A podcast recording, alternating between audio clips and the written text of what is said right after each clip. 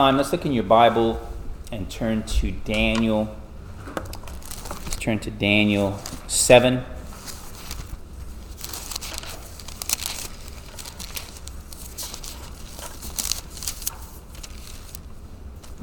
Um, a couple of things to note is that if you look at your bulletin, I've kind of changed the title a little bit and I've actually extended the text a slight bit.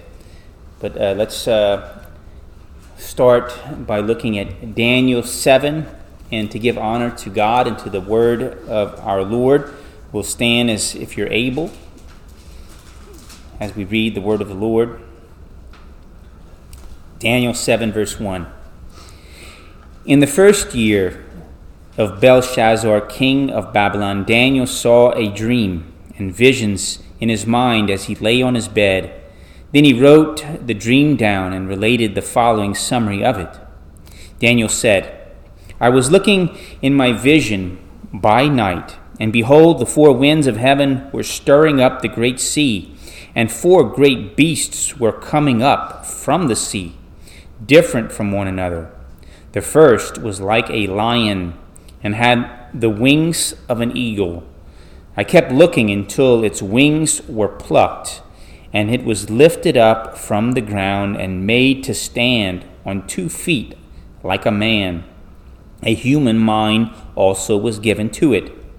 And behold, another beast, a second one resembling a bear, and it was raised up on one side, and three ribs were in its mouth between its teeth. And thus they said to it, Arise, devour much meat. After this, I kept looking, and behold, another one like a leopard, which had on its back four wings of a bird. The beasts, the beast also had four heads, and dominion was given to it. After this I kept looking in the night visions, and behold, a fourth beast, dreadful and terrifying and extremely strong, and it had large iron teeth it devoured and crushed and trampled down the remainder with its feet. And it was different from all the beasts that were before it, and it had ten horns. While I was contemplating the horns, behold, another horn, a little one, came up among them, and three of the first horns were pulled out by the roots before it. And behold, this horn possessed eyes like the eyes of a man and a mouth uttering great boasts. I kept looking until the horn until the thrones were set up, and the ancient of days took his seat. His vesture was like white snow, and the hair of his head like pure wool. His throne was ablaze with flames, its wheels were a burning fire. A river of fire was flowing and coming out from before him. Thousands upon thousands were attending him, and myriads upon myriads were standing before him.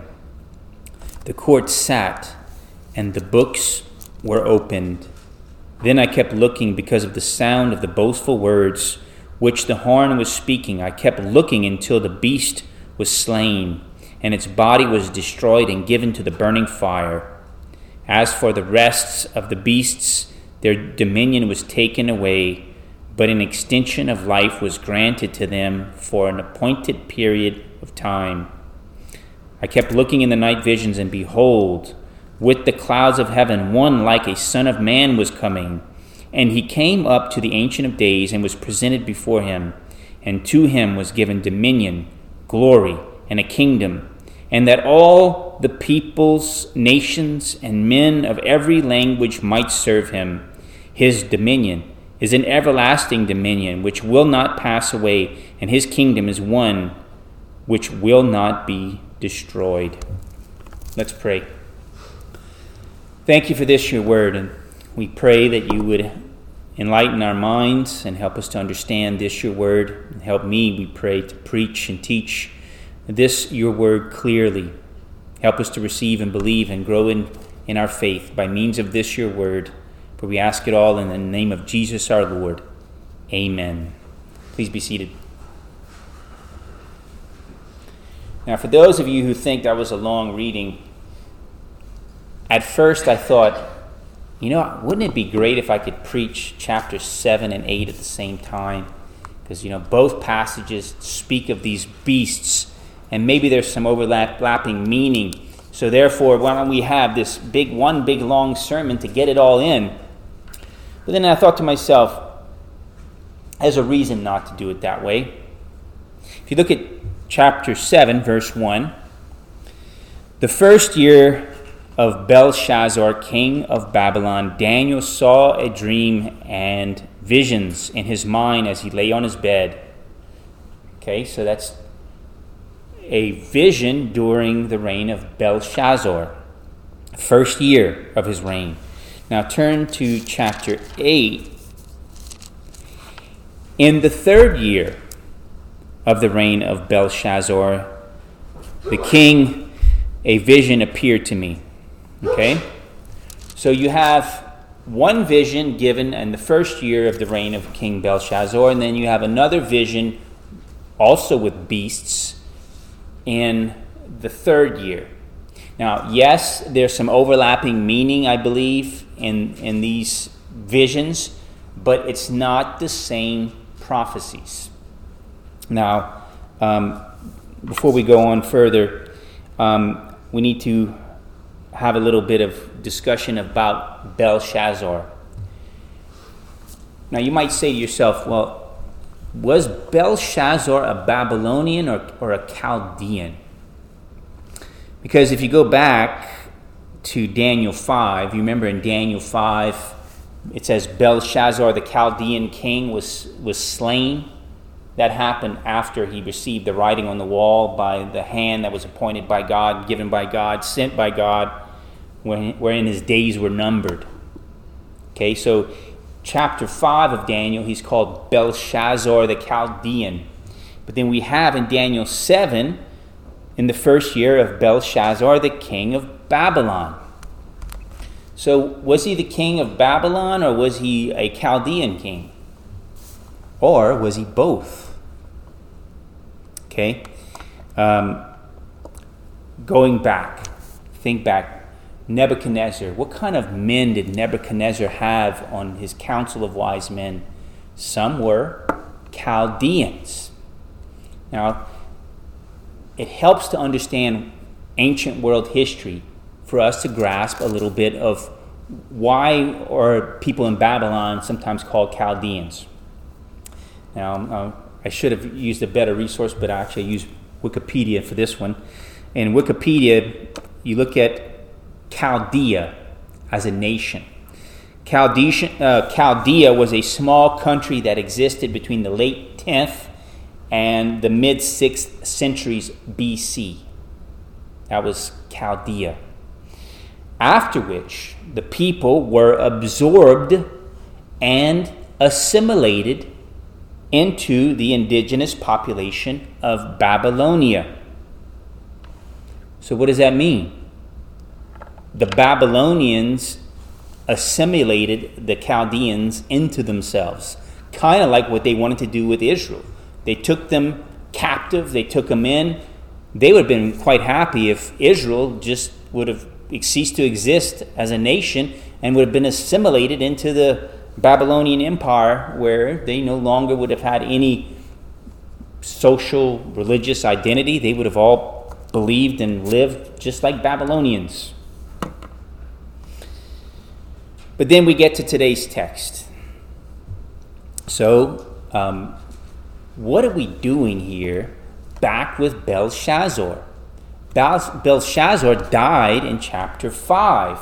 And after chapter 5, beginning of chapter 6, Daniel serving Darius, uh, Darius the Mede in the Medo Persian Empire.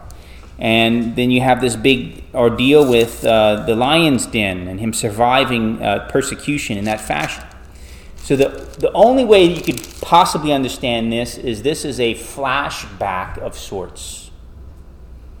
This is a flashback. And for those who watch a lot of movies, you see flashbacks, and this is what happens here. This, this is going back in time prior to the death of Belshazzar, the Chaldean Babylonian king, at the end of chapter 5. Okay? All right? Having all that said, let's look at this great vision uh, concerning the four great beasts. We'll see today's text in two main points the four great beasts.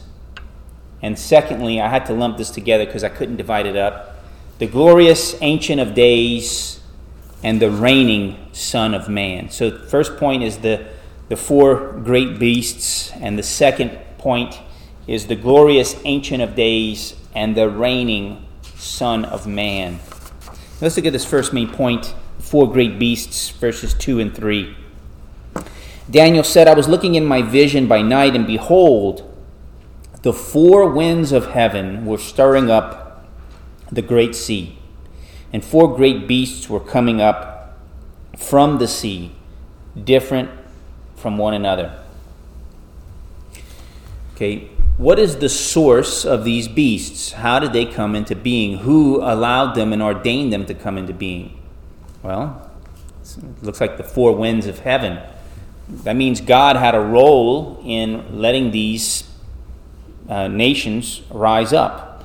Um, for instance, uh, getting skipping down to verse six, mentioning one of the beasts, which represents a nation.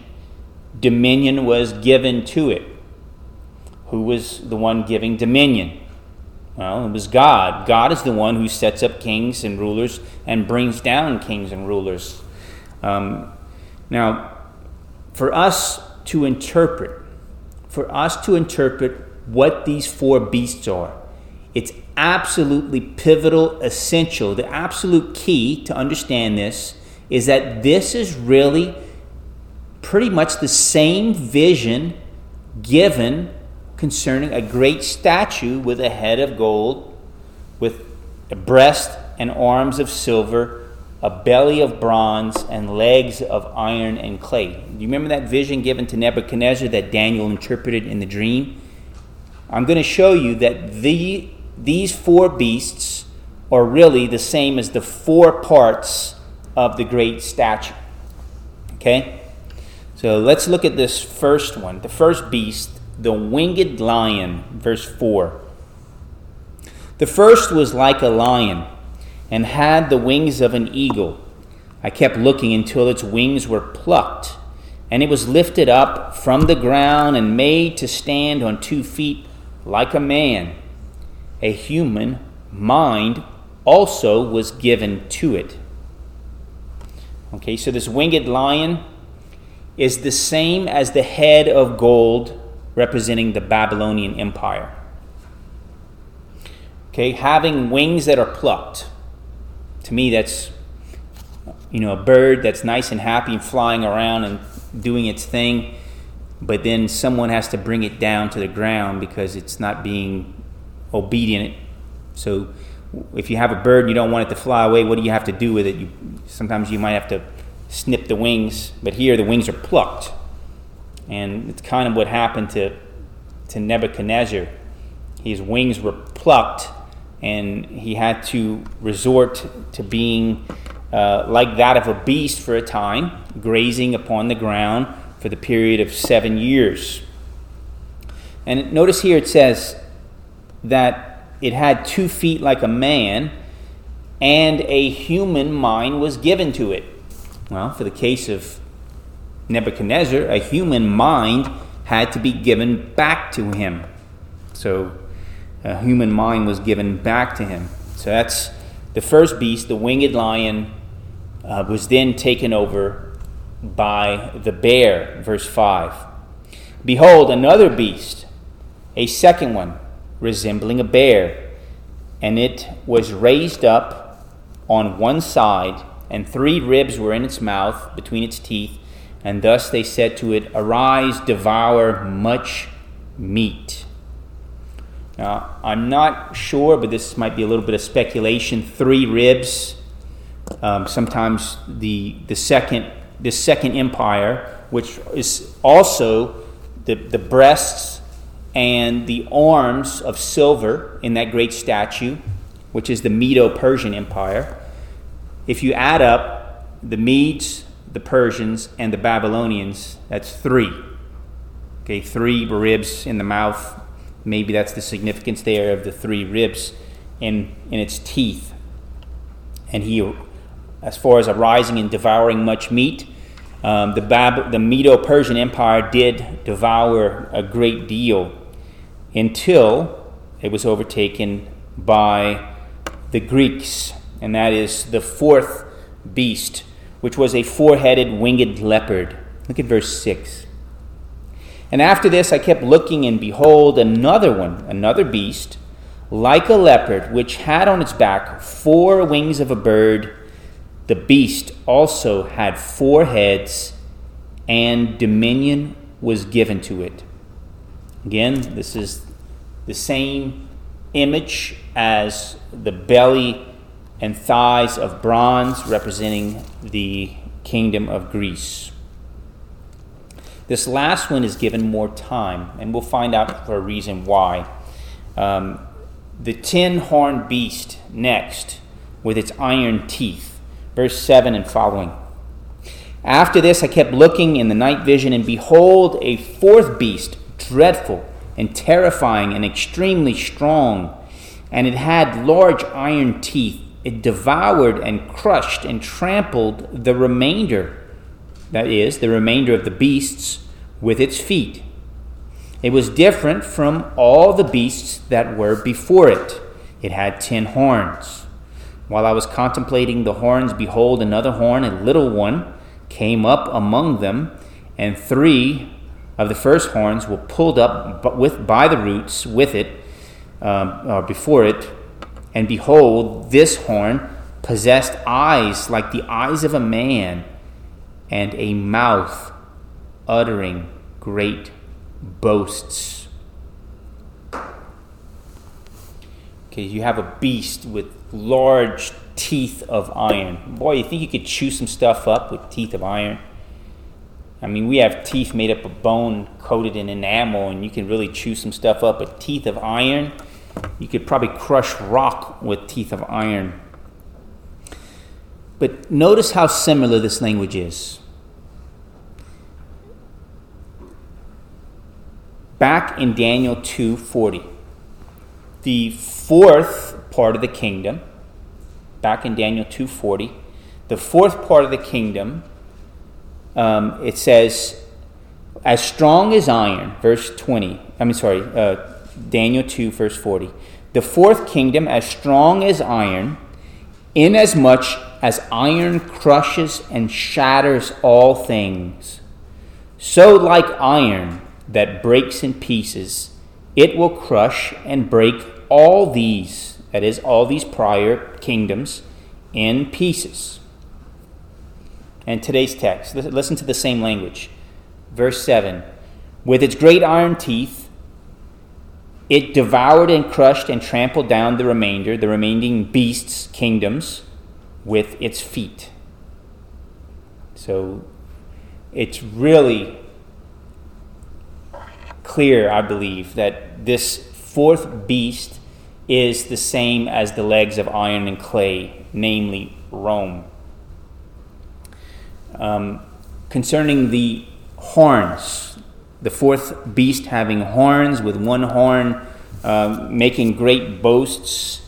You're going to have to come back Lord, next Lord's Day for the interpretation of that one because that, that's no way we're going to be able to, to go through all that in one message. And, that, and really, much of the interpretation of a lot of these con- things concerning the beasts comes later in verses 15 uh, to the end of the chapter. But having that said, uh, keep in mind that this prophecy of Daniel ties in a great deal with the book of Revelation, and especially what the book of Revelation says concerning the beast of Revelation. Uh, look again at uh, verses 11 through 12. Now, this is to give you a glimpse. We're going back again, Daniel 7 11 through 12. So you don't fear these beasts. I want you to understand what it's taught here in 11 through 12. Then I kept looking because of the sound of the boastful words which the horn was speaking.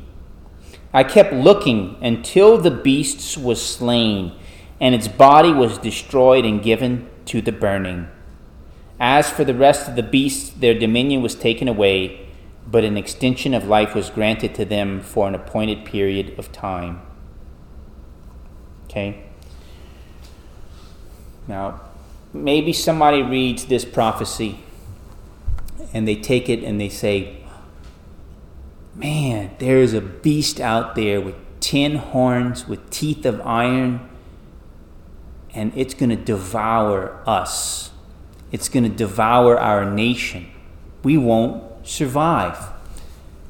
Now, it's my take, it's my interpretation by studying this that a lot of what you read here, pretty much all of it, has already come to pass.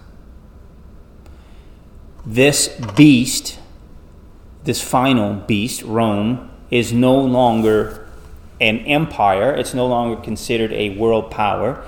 Some would like to say, and even Matthew Henry likes to say, well, the beast here, because Rome is mentioned, and it's mentioned and tied in with the when the when the Messiah, the Son of Man, comes, that the Church of Rome, the Roman Catholic Church, and the Pope has something to do with all this. I don't believe it. I don't believe it in a minute. And I and we'll we'll if you want to find out for sure, you have to come back next Lord's Day, and we'll we'll go through a lot of this of how what is all written here has already come to pass. The boasting one has already died and gone into the flames of hell. Now let's look at the glorious Ancient of Days and the reigning Son of Man. This is a beautiful passage. Verses 9 through 10.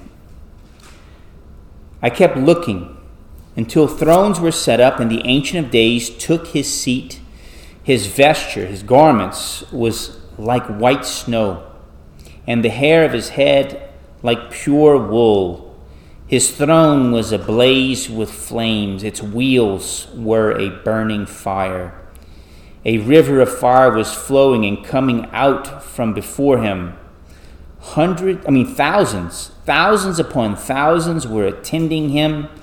Myriads upon myriads were standing before him. The court sat and the books were opened. Now, where in the Bible do we hear about books being opened and a, a, a major court in, in heaven? And I want us to look at Revelation 20. Revelation 20 you see i'm telling you you will see a great deal of similarities between daniel and the book of revelation. Revelation 20 verse 11 then i saw a great white throne and him who sat upon it from whose presence earth and heaven fled away and no place was found for them and i saw the dead the great and the small standing before the throne, and books were opened. And another book was opened, which is the book of life. And the dead were judged from the things which were written in the books according to their deeds. And the sea gave up the dead which were in it. And uh, death and Hades gave up the dead which were in them and they were judged, every one of them according to their deeds. Then death and Hades were thrown into the lake of fire. This is the second death, the lake of fire. If anyone's name was not found written in the book of life, he was thrown into the lake of fire. Now, again, we read in Daniel, there's a great court. There are books being opened. Well, what books are they? Well, the books that record all things that were done, all the deeds that you've ever done, but also the most blessed book, the book of life, wherein those whose names are written in that book, blessed are they. So that's, that's what I believe when we read Daniel. You, you wonder what Daniel's talking about, and you read Revelation and say, Oh, I know what those books are now. Okay, so let's turn back to Daniel. Um, keep your. We're going to end up going back to Revelation, but let's turn back again to Daniel.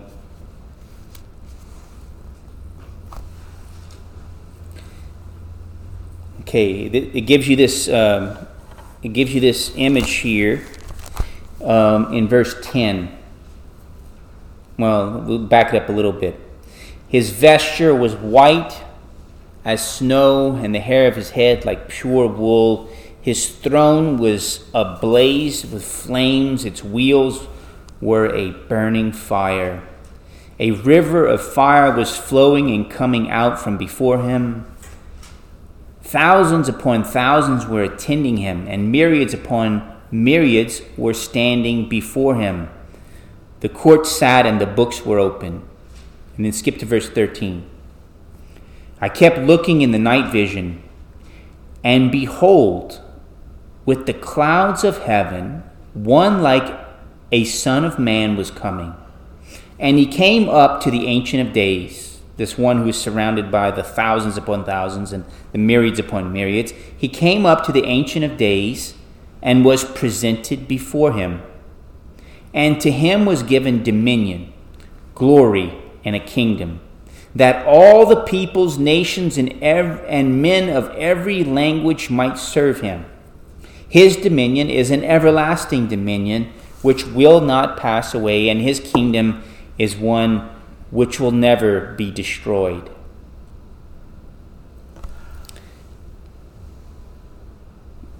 So, the vision here is you see the Ancient of Days. Who's the Ancient of Days? I, cannot in any way fathom this being any other than the eternal Father. Because you have the eternal Father in heaven surrounded by the angels. And then you have the Son of Man coming through the appearing in the clouds. Behold, with the clouds, one like the Son of Man was coming. And he's presented before the one who's already in heaven surrounded by the holy angels. And what do we find out about Jesus Christ? When he ascended into heaven, he was taken up into the clouds. They were looking at, at upon him, waiting for him, and wondering what was going to happen. But then the angels said, Well, the same one will return in his second coming and judge the earth. But when Jesus went up into heaven and was taken up into the clouds, where did he go? Well, today's text says he was presented before him. Who is him? He was presented before the Ancient of Days to sit at the right hand of the Father. And to him, that is the Son of Man, was given dominion. Now, why is this one called the Son of Man? Now, if you're a Jew and you're reading Daniel, you might not understand it. You might be kind of confused. Why is he called the Son of Man? Well, um, I, I, read this in um, I read this in Matthew Henry. Matthew Henry says that the reason he's called Son of Man because he takes upon himself a human nature. So the Messiah to come makes more sense as being both God and man, being the Son of Man because he took on human nature. Jesus Christ, being the eternal Son of God, became man, or the eternal Son of God became man, and so was and continues to be God and man in two distinct, two distinct natures and one person forever. He's God, yet he's also taken upon himself a human nature. I want us to look next at Revelation chapter 5. This will be the last reference we'll look at, Revelation 5. We began looking at the Ancient of Days, him being surrounded by the host of heaven. But now, if we look to Revelation chapter 5, starting at verse 11, we have a different scene. Now it's not just the Ancient of Days, the Father, but it's Father and Son together being worshiped and exalted. Um, Revelation 5:11. Then I looked, and I heard the voice of many angels around the throne, and the living creatures, and the elders, and the number of them was myriad of myriads and thousands of thousands, and saying with a loud voice, Worthy is the Lamb that was slain to receive power and riches and wisdom and might and honor and glory and blessing. And every creature which is in heaven and on the earth and under the earth and on the sea and all things in them, I heard saying, To him who sits on the throne, who's that? The Ancient of Days, and to the Lamb, be blessing and honor glory and dominion forever and ever. And the four living creatures kept saying, Amen. And the elders fell down and worshiped.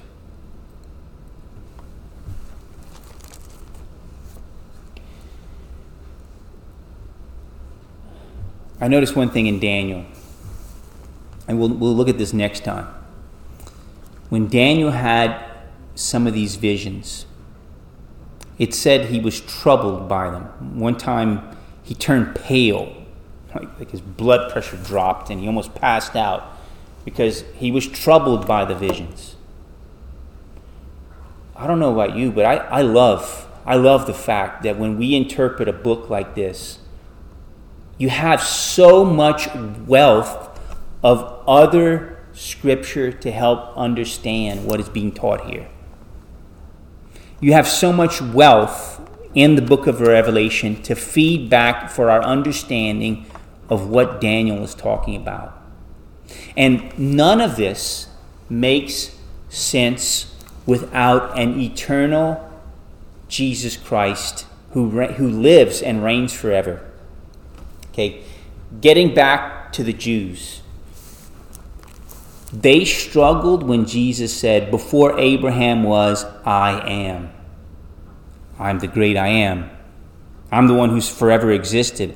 I am who was and is to come, the eternal one. That's what Jesus was telling them. That's why they picked up stones to stone him. But how do you have this? I mean, I'm, I'm going to ask you this question. How can Jesus Christ, if he was an earthly Messiah and not eternal, how could he ever have an everlasting dominion which will never pass away? How can an earthly Messiah have a kingdom which will never be destroyed? But it makes total sense that a Messiah, Son of Man, only can have an eternal, everlasting kingdom if he himself is an eternal one.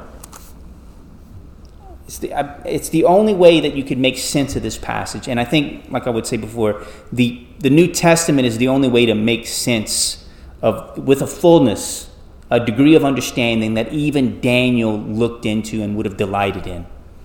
But we've been given all of this fullness and riches in Christ. But getting back, looking at the Ancient of Days and the Son of Man, is your name written in that book of life? Do you embrace Jesus Christ as your Lord and Savior? If you have saving faith and you're trusting, you're trusting in Him as Lord and Savior, your name is in that book, written in that book.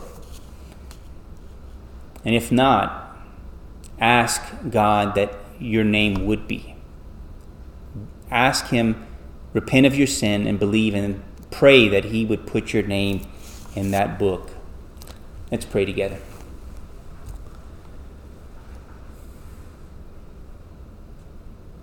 We thank you, our glorious Lord, that we don't have to wonder whether Christianity will fail, whether your kingdom will fail. We thank you that we are assured by your holy word that Christ's dominion is an everlasting dominion which will never pass away, and his kingdom is one which will never be destroyed. we pray that you would work in our hearts and minds, that, that we would be given saving faith, that we could know for sure that our names are written in that book of life. Help us, we pray, to trust in Christ as our Lord and Savior, the one who has died for our sins, and the one who ascended to your right hand, O Father, and presented before you. Help us to put our faith in your beloved Son, in whose name we pray. Amen. For our closing hymn, let's turn to 245. We'll stand and sing, Great is Thy Faithfulness.